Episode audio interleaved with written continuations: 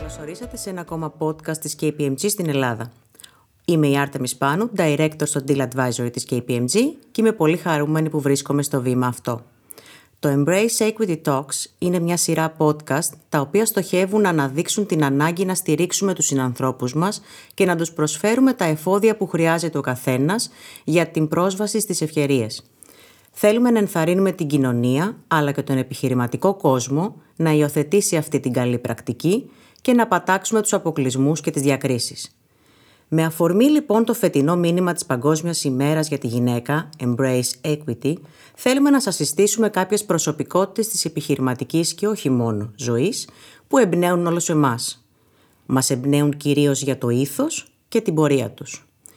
Πριν μπούμε στη συζήτηση, επιτρέψτε μου να πω δύο λόγια για την KPMG και το πόσο σπουδαία είναι για μας η υπόθεση αυτή. Στην εταιρεία μας, ο σεβασμός προς τους άλλους έχει πρωταγωνιστικό ρόλο. Αυτός άλλωστε είναι ο πυρήνας των αξιών μας και αυτό που πάντα πιστεύαμε και πρεσβεύαμε. Στην KPMG δεν κάνουμε διακρίσεις προς το φύλλο, αλλά εστιάζουμε αποκλειστικά στον επαγγελματισμό και την αξιοπρέπεια των ανθρώπων μας. Αξίζει επίσης να σημειωθεί ότι η KPMG ήταν η πρώτη εταιρεία που έκανε γυναίκα partner το 1995, ενώ σήμερα το 55% των εργαζομένων μας είναι γυναίκες. Σε αυτό το σημείο θα ήθελα να καλωσορίσω και να συστήσω την καλεσμένη μας, με την οποία είμαι ιδιαίτερα χαρούμενη που θα κάνουμε αυτή την κουβέντα. Είναι η Στέλλα Σαμαρτζή και το δικό της μότο είναι «Κάθε στιγμή είναι ένα αριστείο. Ζήσε την με ουσία». Είναι στέλεχος η διαφημιστική εταιρεία για 26 χρόνια, έχει υλοποιήσει από τα μεγαλύτερα project στο άμεσο marketing και αθλητικά events. Γεννήθηκε στο Άργος και σε όλη την παιδική της ηλικία έκανε πρωταθλητισμό ρυθμικής γυμναστικής. Ο αγώνας και ο τρόπος επιβράβευσης ήταν αυτό που τη γαλούχησε για τα επόμενα χρόνια που ακολούθησαν. Αποφύτησε από το Καποδεστριακό Πανεπιστήμιο Πολιτικές Επιστήμες με κατεύθυνση Διεθνείς Οικονομικές Σπουδές και ξεκίνησε την επαγγελματική της πορεία στο χώρο της επικοινωνίας. Τόσο οι πολλές ώρες εργασίας, όσο και η συνεργασία με τις μεγαλύτερες εταιρείες της αγοράς, αλλά και η βιωματική της εμπειρία για το πώς ισορροπεί ο καθένας μεταξύ επαγγελματικής και προσωπικής ζωής, την οδήγησαν να υιοθετεί καθημερινά μια ζωή με νόημα. Παράλληλα, η ενασχόλησή της με τη γιόγκα τα τελευταία 13 χρόνια την κατήφθηνε να ακολουθήσει πολλές εκπαιδεύσεις, να πιστοποιηθεί ως δασκάλα σε διαφορετικά είδη και να ασχοληθεί με τη βιωματική ανατομία και τον τρόπο που επηρεάζει αυτή τη ζωή μας. Παράλληλα, υλοποιεί corporate wellness προγράμματα σε διεθνή επικοινωνιακά events. Η Στέλλα έχει πιστοποιηθεί ως wellness coach στο corporate coaching and mentoring από το Εθνικό Καποδιστριακό Πανεπιστήμιο Αθηνών. Σε συνεργασία με τη ZZ Dot, δημιούργησε τη You Do Corporate Wellness, προσφέροντας ολοκληρωμένες υπηρεσίες ευεξίες σε εταιρείες δημιούργησε πρωτοποριακά προγράμματα όπως η Γιόγκα Καρέκλα σε ώρα εργασίας ή και ο νόμος του δεκάλεπτου και άλλα παρόμοια. Είναι συνειδρήτρια του ελληνικού γυναικείου δικτύου Ελληνίδες και ασχολείται τον τελευταίο καιρό με τη δημιουργία και τη συγγραφή βιβλίου ευεξίας για παιδιά και ενήλικες. Στέλλα, σε καλωσορίζουμε στα podcast της KPMG. Σε ευχαριστούμε πάρα πολύ που είσαι εδώ. Είναι μεγάλη μας χαρά. Καλησπέρα, καλησπέρα Άρτεμις και εμένα είναι μεγάλη μου χαρά να μπορώ έτσι να μοιραστώ μαζί σας όλη αυτή την προσπάθεια την οποία έχετε ξεκινήσει και είναι πολύ ωραίο μέσα από ένα βήμα κάποιος άνθρωπος και με την βιωματική του, έτσι, την ενασχόλησή του με ό,τι κάνει να μπορεί να αφήσει το δικό του λιθαράκι. Είναι πολύ σημαντικό για μας. Αυτό που μου έκανε εντύπωση είναι, μια και μιλάμε για την ημέρα της γυναίκας, θέλω λίγο να μου πεις για τις Ελληνίδες. Τι είναι οι Ελληνίδες, τι πρεσβεύουν και πώς ξεκίνησε αυτή η πρωτοβουλία για εσένα; Καταρχάς να πούμε ότι σαν σήμερα έχουμε γενέθλια. Είναι, είναι πολύ σημαντική ημέρα. Αλήθεια; Σαν σήμερα, ναι. Είναι ένα χρόνο. Οι Ελληνίδες ξεκίνησαν μαζί με την συνειδρήτρια την Στέφη τη Βασιλοπούλου. Δεν είχαμε γνωριστεί ποτέ. Συναντηθήκαμε απλά, ήπιαμε ένα καφέ και είδαμε ότι είχαμε την ίδια ανάγκη εδώ και πάρα πολλά χρόνια και όταν ξεκινούσαμε κάθε μία την καριέρα της, η Στέφη πριν 15 χρόνια, εγώ πριν 26, θέλαμε σε εκείνη την περίοδο να έχουμε κάποιον ο οποίος να μας κατευθύνει, να μας πει πράγματα, να μας δώσει λύσεις σε ανησυχίες μας, σε προβλήματα ενδεχομένως που παρουσιάζονταν. Και είδαμε ότι αυτή την ανάγκη την είχαμε όλο και περισσότερο και στη διάρκεια όλων αυτών των χρόνων την είδαμε να την έχουν κι άλλες κοπέλες και άλλοι άνθρωποι. Επίσης, όπως είναι και το θέμα μας σήμερα, όλο αυτό της ισότητας και αυτό το αντιμετωπίσαμε πολλές φορές και ιδιαίτερα εγώ το έβλεπα μέσα σε πολύ μεγάλες εταιρείες να γίνεται έντονα και να προσπαθώ με την υλοποίηση όλων αυτών των προγραμμάτων να δώσω μια άλλη οπτική, αν τι άλλο. Όχι να πούμε απαραίτητα ότι α, να βοηθήσουμε μόνο τις γυναίκες, αλλά να δώσουμε ακόμη και στους άντρες τη δυνατότητα να καταλάβουν, ώστε με κοινή πορεία να φέρουν ένα επιθυμητό αποτέλεσμα. Οπότε θελήσαμε με τη Στέφη να δημιουργήσουμε ένα δίκτυο το οποίο βοηθάει που μας αρέσει να το λέμε πάρα πολύ γιατί είναι πολύ όμορφη η λέξη να είσαι φίλος της δόξας, φιλόδοξες Ελληνίδες να δημιουργήσουν είτε τη δική τους δουλειά, επιχείρηση, είτε να βελτιώσουν, είτε σε προσωπικό επίπεδο αν είναι στελέχη σε κάποια εταιρεία να μπορέσουν να πάρουν πληροφορία, ενημέρωση, εμψύχωση, υλικό η μία με την άλλη να συνδεθούν και να κάνουν cross-sell που λέμε τις δικές τους υπηρεσίες. Είναι ένα δίκτυο το οποίο μέσα από μια online πλατφόρμα σου δίνει τη δυνατότητα με καθημερινά webinars, ήδη μετράμε πλέον 55 μετά από ένα χρόνο, τα οποία βρίσκονται εκεί ελεύθερα να, τα, να μπορεί να τα παρακολουθήσει όποτε θέλει, κάθε μέλος που θέλει να γίνει και να έρθει στην παρέα μας, με συναντήσεις από κοινού, με εταιρείες επίσης που θέλουν να δώσουν δώρο στις γυναίκες υπαλλήλους όλη αυτή την προσφορά και όλη αυτή την ενημέρωση και δημιουργούμε πολλά προγράμματα. Ε, την επόμενη εβδομάδα θα ανακοινώσουμε και μια πολύ ωραία συνεργασία. Πολύ σημαντικό. Κάθε επιτυχία και στην καινούργια συνεργασία. Πολύ. Και νομίζω ότι είναι και μια ευκαιρία και σε νεότερες γενιές, σε νεότερες γυναίκες να δούνε μέσα σε αυτή την πλατφόρμα ε, γυναίκες που έχουν κατακτήσει κάποια πράγματα στην πορεία τους τα λεγόμενα, αν μπορούμε να πούμε, τα role models, να δημιουργούν δικές τους φιλοδοξίες, να δουν ότι όλα μπορούν να γίνουν, κάποιος μπορεί να τα καταφέρει και να δημιουργούμε αυτή την προσδοκία ότι οποιαδήποτε από εμάς μπορεί να έχει ίσες ευκαιρίες στο χώρο της δικής της εργασίας. Έτσι ακριβώς, Συνάρτημι. Είναι πολύ σημαντικό γιατί υπάρχουν άτομα τα οποία είναι από φοιτήτριε μέχρι κυρίες οι οποίες έχουν κάνει μια καριέρα και αυτή η σύνδεση μεταξύ τους βοηθάει και τις δύο πλευρές. Ναι, και είναι πολύ σημαντικό. Ε, επίσης αυτό που μου έκανε πολύ εντύπωση όταν διάβαζα για σένα είναι ότι ενώ ξεκίνησες σε ένα πιο corporate περιβάλλον όλα αυτά τα 26 χρόνια, σιγά σιγά η κατεύθυνση που πήρες ήταν κυρίως το wellness. Τι ήταν αυτό που σε οδήγησε πιο πολύ προς τα εκεί, ποια ήταν η αφορμή ή ποια ανάγκη εσύ είδες στο ε, περιβάλλον το εταιρικό για να οδηγηθείς προς τα εκεί; Καταρχάς να πω ότι 26 χρόνια τώρα οποιοδήποτε project μου ερχόταν για internet communication πάντα έβαζα κάτι το wellness μέσα γιατί το πιστεύω είναι κάτι το οποίο γαλουχήθηκα έτσι. Ε, ε, ήμουν σε αθλητικό σχολείο, έκανα πρωταθλητισμό ρυθμική, οπότε έβλεπα το πόσο καλό κάνει σε μένα. Έβλεπα το πόσο καλό κάνει ότι τελειώνοντας τη δουλειά ή ξεκινώντας τη δουλειά ή δίνοντας στον εαυτό μου κάποια εργαλεία ευεξίας, μπορώ να ανταπεξέλθω καθημερινά πολύ καλύτερα. Επίσης είδα ότι καθημερινά μέσα στις εταιρείες υπάρχει μεγάλη ανάγκη.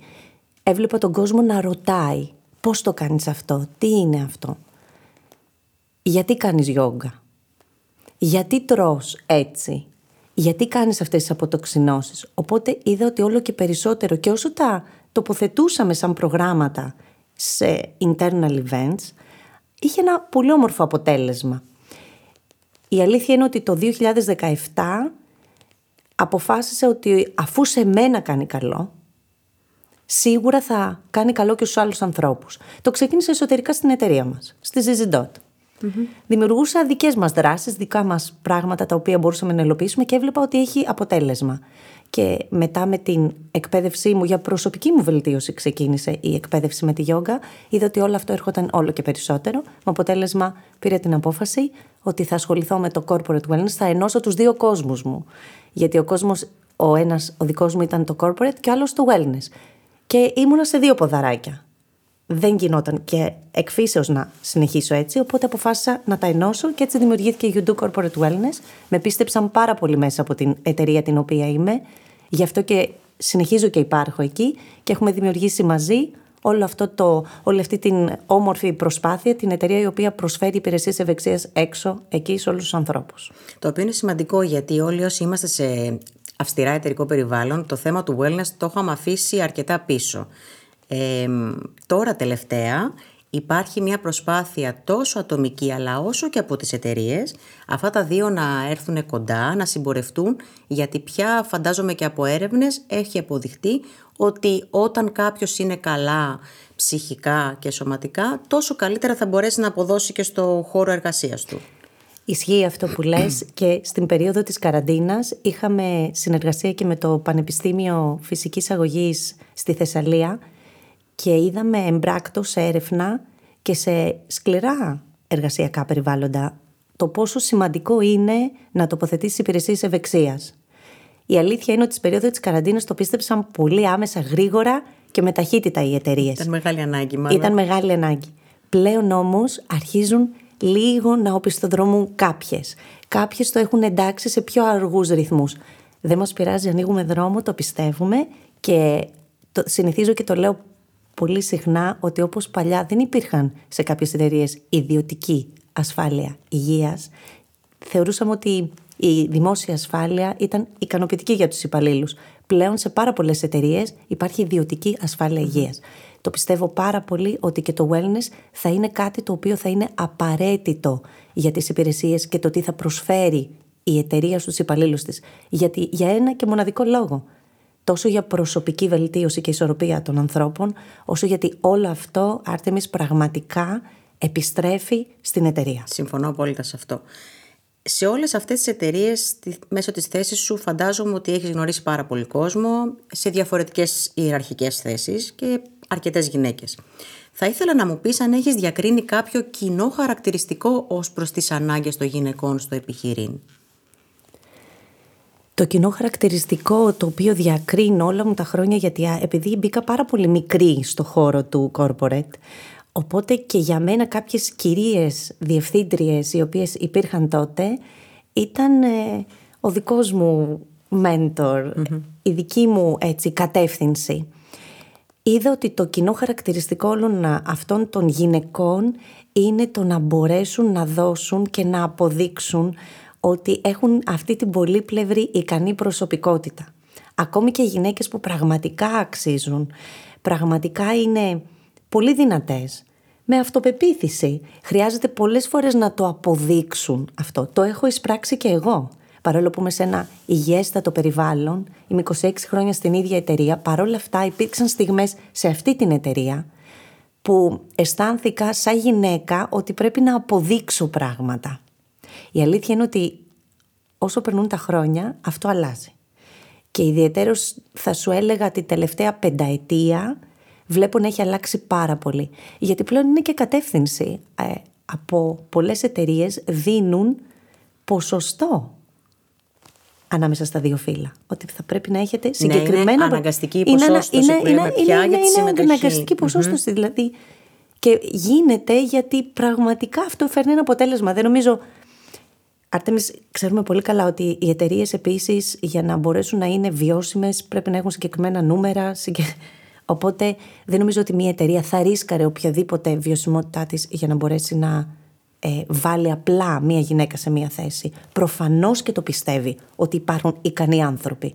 Να ανοίξουμε λίγο το ορίζοντες στο δεν υπάρχει θηλυκό αρσενικό. Υπάρχουν, υπάρχουν οι ρόλοι, αλλά πραγματικά η κάθε μία, ο καθένας έχει το δικό του ρόλο και τη δική του ικανότητα και κρίνεται σε αυτό, σαν πρόσωπο, σαν υπόσταση, σαν μοναδική προσωπικότητα.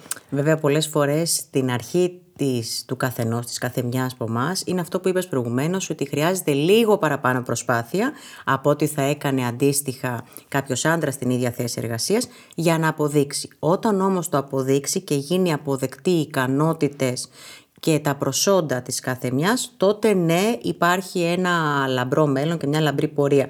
Απλά είναι λίγο η αρχή του, της δυσπιστίας ή της αμφισβήτησης που μπορεί κάθε μια από εμάς να δεχτεί μέχρι να αποδείξεις του ποια είσαι και τι μπορεί να κάνεις.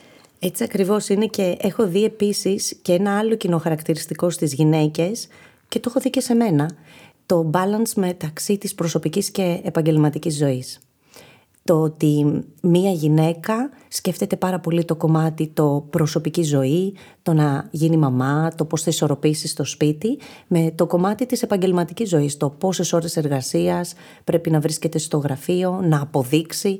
Οπότε αυτό δημιουργεί ένα κοινό χαρακτηριστικό που έχω δει, δημιουργεί περισσότερο άγχος, περισσότερο στρες, που αυτό έχει αντίκτυπο αρκετές φορές στην υγεία.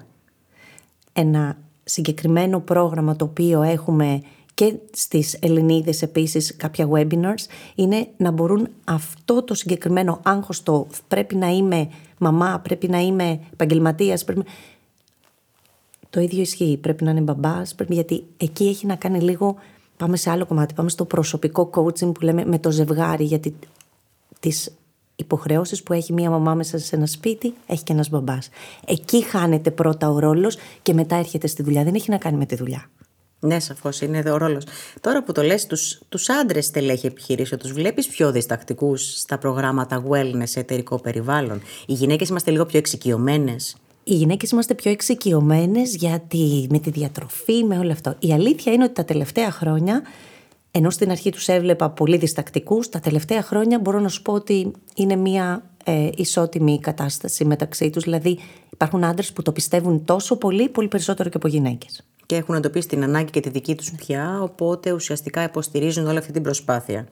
Ναι, γιατί βλέπουν ότι κάνει καλό. Ο αυτό το που εισπράττει τελειώνοντα ένα πρόγραμμα wellness, ό,τι και να είναι αυτό, γιατί συνήθως ακούμε ένα πρόγραμμα wellness και νομίζουμε ότι πρέπει να τους βγάλουμε να τρέξουν έξω, να κάνουν ναι, μαραθώνιο ή θα πρέπει να τρώνε μόνο κοινόα. Δεν είναι αυτό.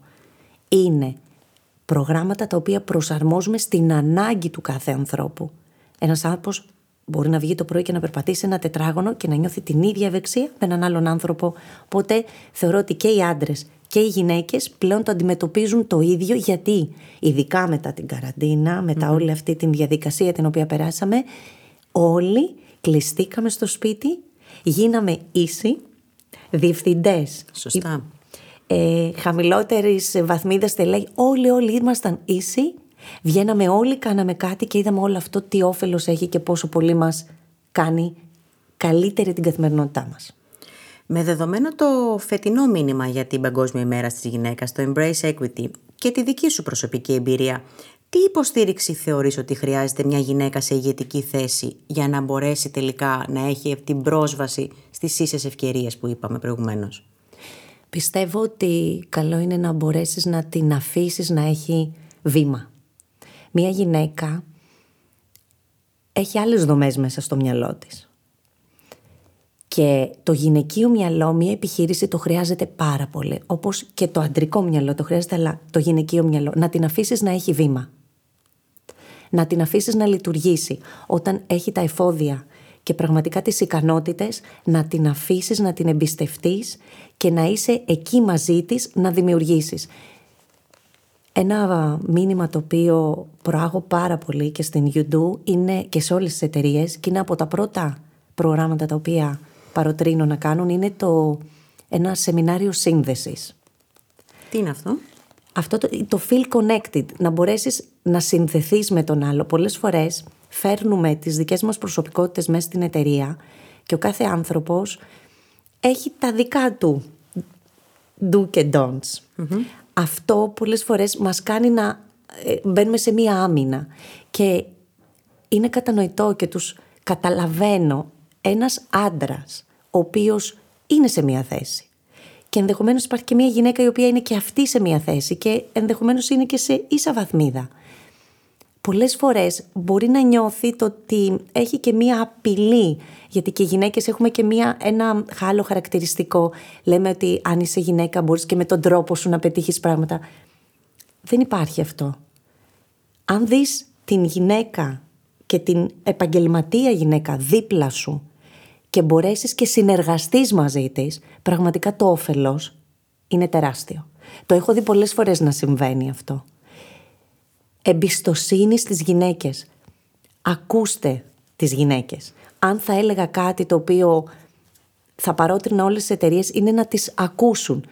Ας μην κάνουν στο 100% οι εταιρείες αυτό που μπορεί να λέει μια γυναίκα, αλλά να τις ακούσουν. Έχουν άλλη δομή στο κεφάλι τους. Γι' αυτό και πολλές φορές ακούμε έναν διευθυντή κάποιον να λέει αυτός έχει γυναικείο μυαλό, σκέφτεται έτσι και πραγματικά βλέπεις ότι πετυχαίνει κάποια πράγματα. Αν κάνεις flashback λίγο και φέρεις πρόσωπα στο μυαλό σου θα καταλάβεις το ότι η γυναίκα έχει ένα χαρακτηριστικό γιατί γεννιέται με ένα DNA να μπορεί να έχει πολλαπλούς ρόλους.